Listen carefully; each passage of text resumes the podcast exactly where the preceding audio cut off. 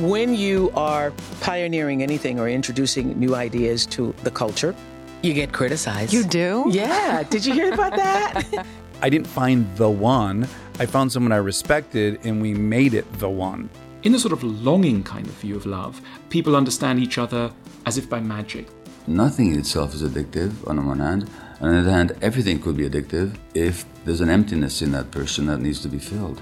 I now know that nobody changes until they change their energy. And when you change your energy, you change your life. I'm Gwyneth Paltrow. This is the Goop Podcast, bringing together thought leaders, culture changers, creatives, founders and CEOs, scientists, doctors, healers, and seekers, here to start conversations.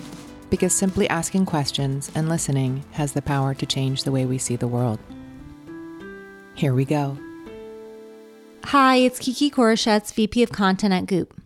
Before we get to today's episode, I wanted to fill you in on something we've been working on. Last November, we hosted our 10th InGoop Health Wellness Summit. After all these years, it still feels a little surreal to experience the energy and spirit of what we do at Goop all in one place. We're really looking forward to our next summit, which is coming up on April 20th in Carlsbad, California. Gwyneth will be hosting two sessions along with a few expert teachers. If you want to join us there, and we would love to have you, tickets are available at goop.com slash ingoophealth. And if you're curious about the kinds of conversations that we have at InGoop Health, well, you're in the right place. Today, we're sharing a conversation from our last summit. It's with Kim Little, co founder of Moments of Space. There is a growing cohort of us at Goop who love this new meditation app and their transformative eyes open approach. GP actually told us all about it and how she uses it during her walks and throughout the day. In fact, she has found it so beneficial that she just came on as a co owner and community director at Moments of Space. In this conversation with Kim, GP and him talk about why an eyes open meditation practice can help people find deep connection without having to tune out the world. And at the end, Kim guides us through a live meditation. So if you're not familiar with the practice, you'll get to learn it today. Let's get to the conversation with Gwyneth and Kim Little. I'm very excited to introduce Kim Little. He's from Moments of Space, which is an amazing new meditation app that I love. So, Kim, you have a very interesting background. You're a software developer, you are a lifelong meditator, and you're also a practicing Buddhist. And you've said that you have gone on many, many retreats in your life um, and kind of had these deep, profound experiences where you've kind of cut off from the world um, and have been very impactful for you personally, but then subsequently found it almost impossible to bring that back into your daily life. So, can you tell us just a little bit about your trajectory and what that light bulb moment was for you? Yeah, absolutely. So I, I grew up with two very Buddhist uncles learning about Buddhism from a young age, and I spent my life going on many different meditation retreats.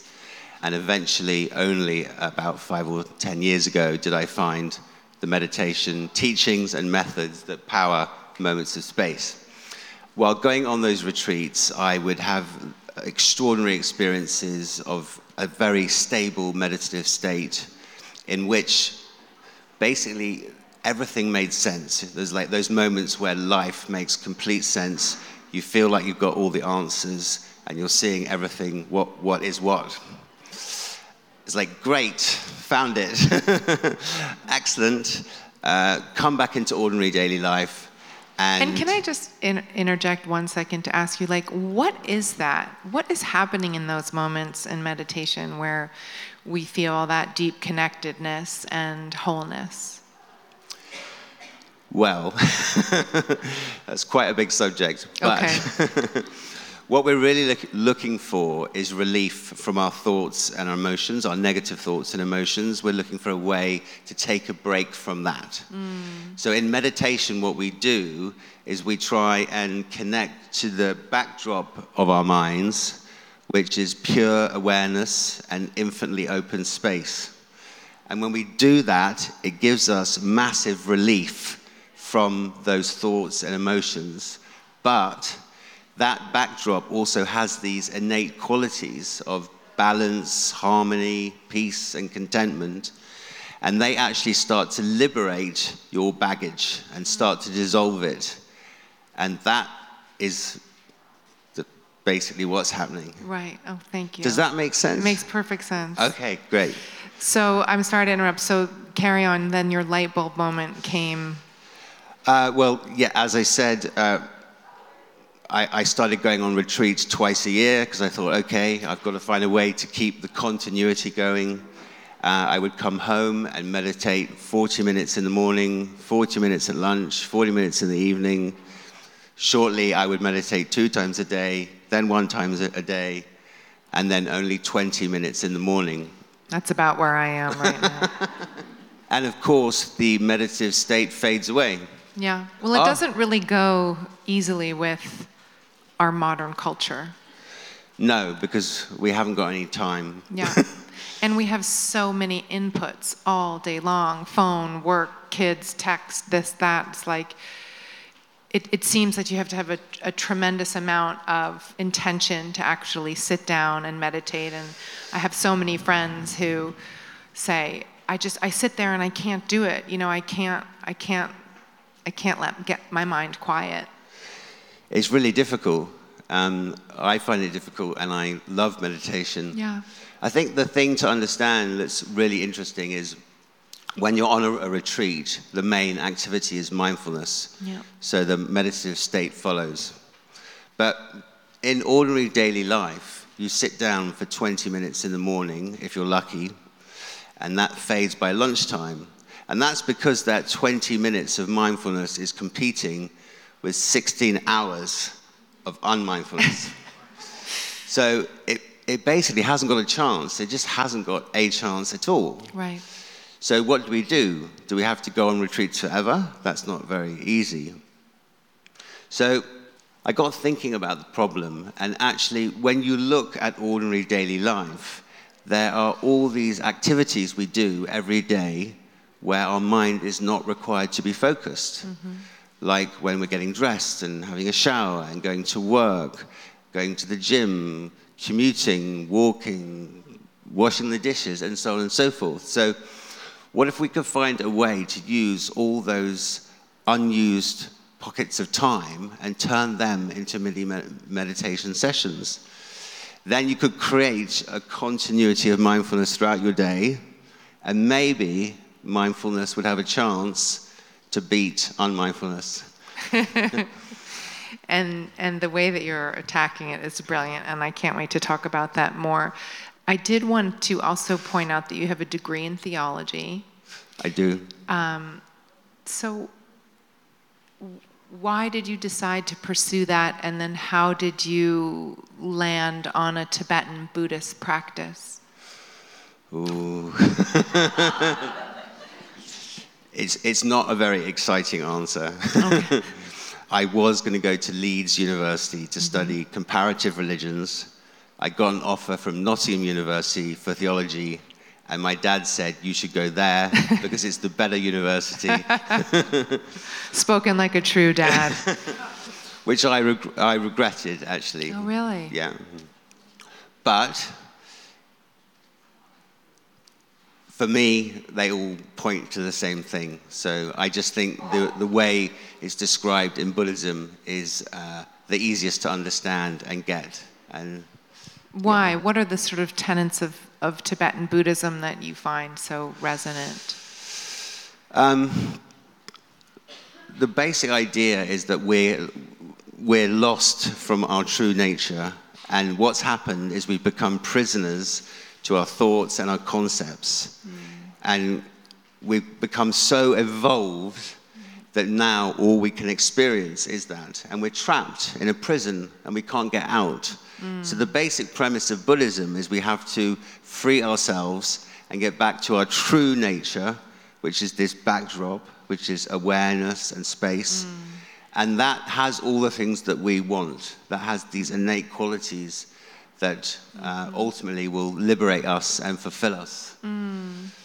So I think I'm slightly going off piste here, but I'm just curious. So, you know, we're living in a current time where we're seeing this incredible bifurcation.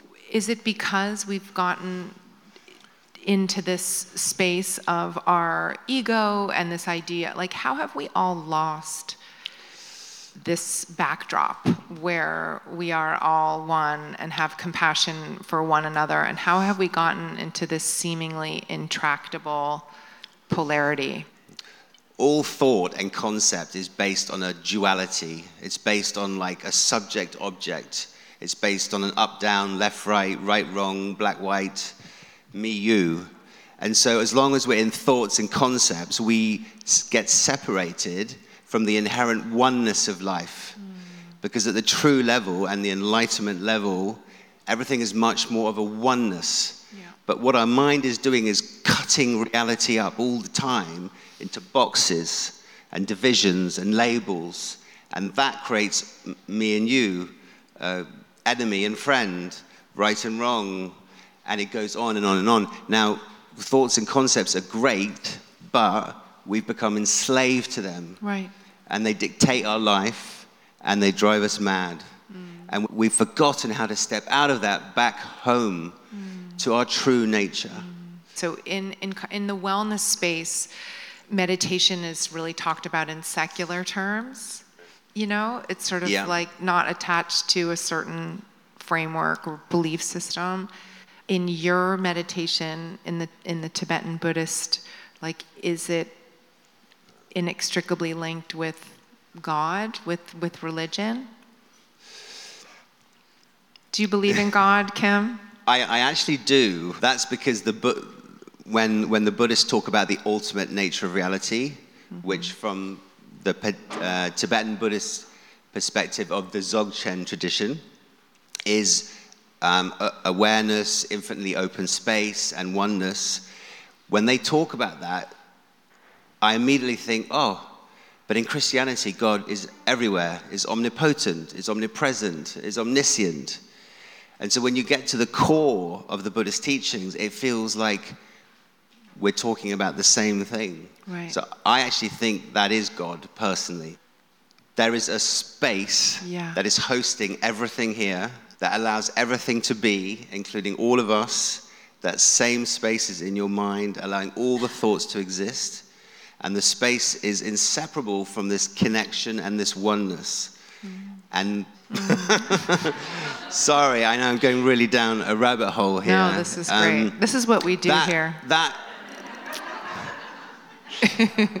connecting to that is, in, is enlightenment, and staying connected to that is enlightenment from the Buddhist perspective. Right. But teachers like Eckhart Tolle will actually call that God. Right. So there are teachers that are having the courage to mm. say that they're the same thing. Right. So that staying connected to that awareness is at the core of the app, Moments of Space. They've developed this amazing, I don't know, I feel like you maybe I think you pioneered it. I've never heard of it before. But this incredible eyes open meditation. So if you're sitting in the back of a car, or you're talking to someone really boring, uh, or you're getting your makeup done, or whatever the case may be, you can go into meditation. I love the walking med- on the app. There's a whole open-eyed walking meditation series that's beautiful. Will you tell me how you kind of, you said, you sort of said the origin story, but how did you create the modality of meditating with eyes open and, and what does it look like? Well, I, actually, it's been taught in the Tibetan Buddhist Zog, Dzogchen tradition for thousands of years. Okay, so you didn't make it up. I didn't make it up. Darn. Well, I thought I was sitting with the inventor of the. if I had made it up, I'd be worried. I'd be very worried. Why? Because I'm just I'm a I'm just a techie. I, I'm an ordinary person. How could I have possibly made uh, made eyes open meditation unless it was a gimmick? Well, someone had to make it up. Well, they did. They made it up thousands of years ago. but that tells you that it works. Yeah right? And the reason they've gone that route is two reasons. One, and you said it to me yourself once life is lived with your eyes open. And two, meditation is no good if it's not with you anytime, any place. Yes, yes. So that was the first. And actually, within this tradition, they believe that little and often throughout the day is much more powerful than one big meditation in the morning. Right. Because remember, you need continuity of mindfulness to defeat unmindfulness. Hmm. But there's a second reason, which also gets a bit ephemeral. But I think we've gone there a bit. Yeah. Don't worry, you're safe here with these gals. So we all want relief from our thoughts and, and, and emotions. And because the n- nature of this backdrop is awareness and infinitely open space, they believe that by using eyes open meditation and practicing awareness of the visual space around you, it's a shortcut to access inner mental space directly. It's like a hack, but they don't use that language. They use it like a, um, it's like a fast track. So you use awareness of outer visual space to connect to inner mental space directly. And when you then connect to that back, backdrop, not only do you get that relief, but the qualities of the backdrop start to dissolve your baggage. Wow. And so, eyes open meditation isn't just about any time, any place. It's actually more powerful. I believe, I really do believe, it is more powerful at transforming your crap. Sorry. Amazing. I, I want to get back to that, but I would love to ask you a little bit about, you know, you're also building a business. So how, how does Tibetan Buddhism fit alongside, like, building a business? I mean, I personally think we should have many more for profit businesses that are actually doing something good in the world. I don't think it's anything to be ashamed of. I, I struggled with this for a long time. Well, and I- two people clapped. so, I have ultimately surrendered. Um, it's very easy, and especially in, in, you know, if you go to any Buddhist uh, meditation center, it's always free, it's donations, you're not supposed to take money. And it's like, okay, well, how are we going to build a revolutionary meditation app? Yeah. How are we going to bring eyes open anytime, any place, and work out and detect when you're walking and when you're commuting? How are we going to do that without tons of money, relatively speaking, right? yeah, yeah. and people that want to be paid well. Yeah. So I struggled with this, and ultimately I had to let it go and say, in at the end of the day, money is energy, and a, a business needs energy. Yeah. And this is the reality we live in, whether we like it or not. Sure, it'd be lovely not to charge money, but unless you've got a friend, you know, unless you know someone very special, then you're not going to get anywhere. Yeah. And so these Buddhist teachings are often just, they're not being powered properly by great technology because of this problem. Right. So they don't have a chance. So we are a for profit business of, we are exploring ideas like co ownership and co creation Yeah. um, through blockchain technologies. It's Amazing. very difficult because the laws make it very difficult Mm-hmm. to start to share ownership with your users. Right. But we thought, well, hang on, could we be a for profit and then share some value back? And we're trying to do it, but it's very challenging. Well, I admire you for trying to, and I, I think you're absolutely right that, you know, we, we do we do need to start to proliferate the world and the consciousness with these ideas and you know you have to make a living too you know? You have to eat dinner as well. Um, but does does the buddhist do any of the main themes sort of do, how are, do they weave their way in through the business? I mean i imagine like in, in your office culture like it must be a very nice place to work. I started off very compassionate. And then you hired some Very- millennials. and that went out the window. very I'm soft. kidding, I'm kidding. um, and very gentle. And we're a few years in now, and I had to ditch a lot of that because it's a startup Yeah. and it's high pressure and it's lots, of challenges all day long, and it doesn't work to just be all to just allow anything to happen. We Right. need people that are going to work hard and work well under pressure. Yeah. So I have hired people Oh, hi. to help with that. But I have, I've had to let go of a lot of these. Uh, I was very like, you can't charge money, and we have to just be ultimate compassion and love. And it's been, and I had to let go, and I've had to find a middle way. So I think it would be amazing if you don't mind of taking us through an eyes open meditation. Would you guys like to learn? It's very powerful. Um, it would be great to, to close with that for five Okay. minutes or so, if that's okay with you. Yep, sure thing, sure thing. By the way, I'm not a meditation teacher, You are right now. but but I have got a bit of a a bit of an idea of a couple of things we could do. Um, so yeah, let's explore some eyes open meditation. I have three different methods to show you. It's a little bit informal, and I'm hoping that in one or other of the methods you might get a glimpse. But don't worry, because different techniques suit different people. So don't worry if you don't get a glimpse in all three. What are we trying to glimpse? The most accessible word is presence, but let's be a bit more specific. Awareness, space. So present moment awareness, mental space, and also watching your mind when it's still or there's a gap in thought. Those are the kind of things we're looking for. But don't worry too much. Um, don't get too hung up on that. So, method one. I would recommend that you just look straight ahead, slightly raised, at nothing in particular.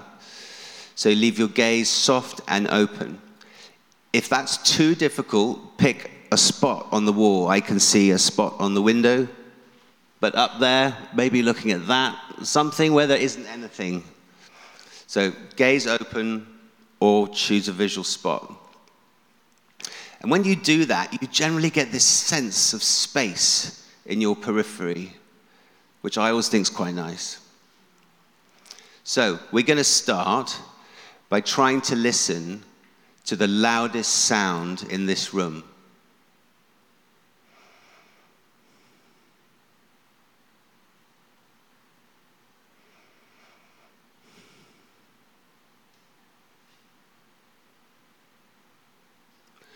And now try to listen to the softest, quietest sound in this room.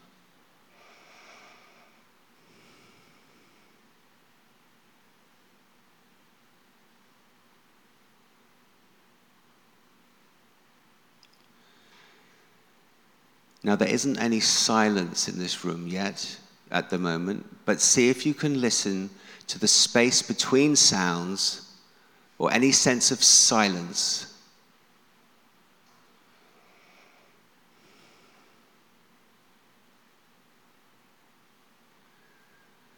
Loudest sounds.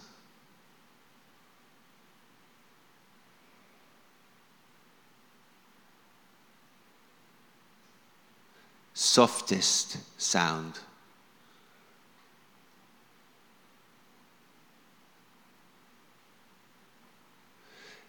Any space between sounds.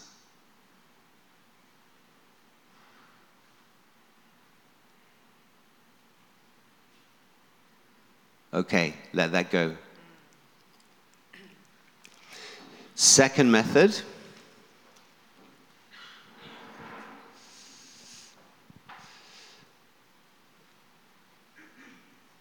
Which we call open awareness in, in our app. So again, keep your gaze soft, looking forward and open, looking at nothing in particular, or if that's difficult, a visual spot.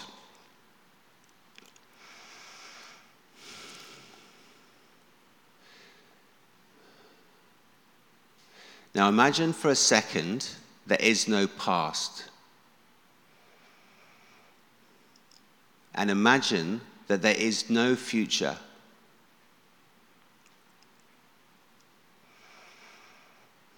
If there was no past, there would be no memories. And if there was no future, there would be nothing to do, plan for, or achieve.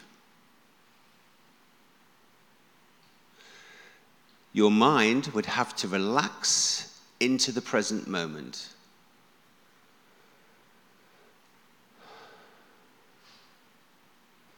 So try and let go of past and future and be here now in this moment.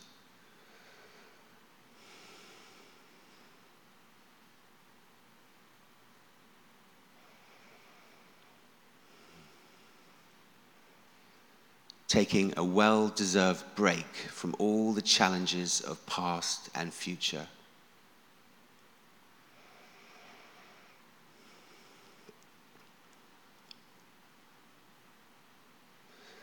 Now let's deepen that sense of presence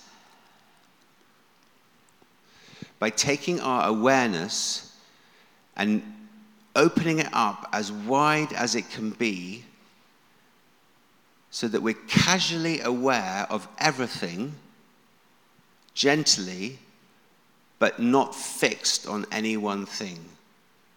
Your awareness is open and unoccupied, but gently aware of everything.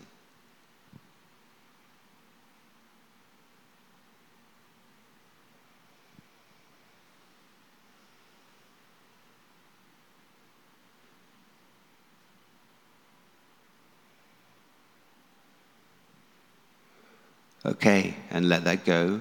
Just a short teaser. Third one and final one awareness of space, my favorite. So, again, just gaze ahead, gaze open, looking ahead. Now, become aware of the objects in this room, the people, the plants, the pillars.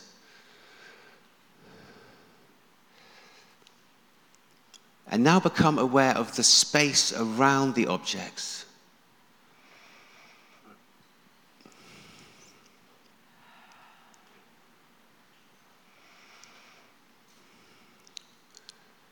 And now try to be aware of the entirety of the empty space in this room.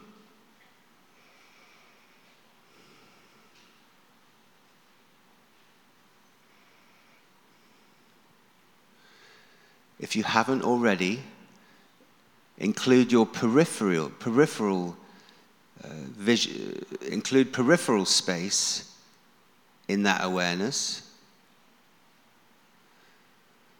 And even the space behind you.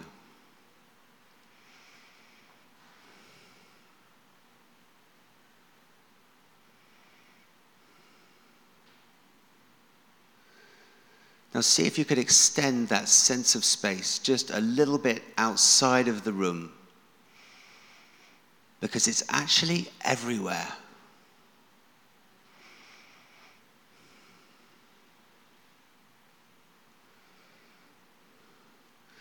You might find a similar sense of space emerging in your mind.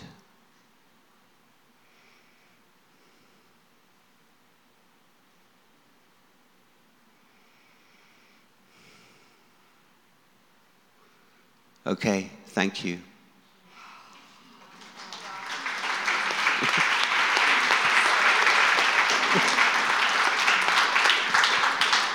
Wow, isn't that powerful? Thanks for listening to this conversation with Kim Little. To learn more about Moments of Space, head to momentsofspace.com or download their app. And for more about InGoop Health, check out goop.com slash ingoophealth. Thanks for tuning in. This has been a presentation of Cadence 13 Studios. I hope you'll listen, follow, rate, and review all of our episodes, which are available for free on Apple Podcasts, Spotify, Audacy, or wherever you get your podcasts.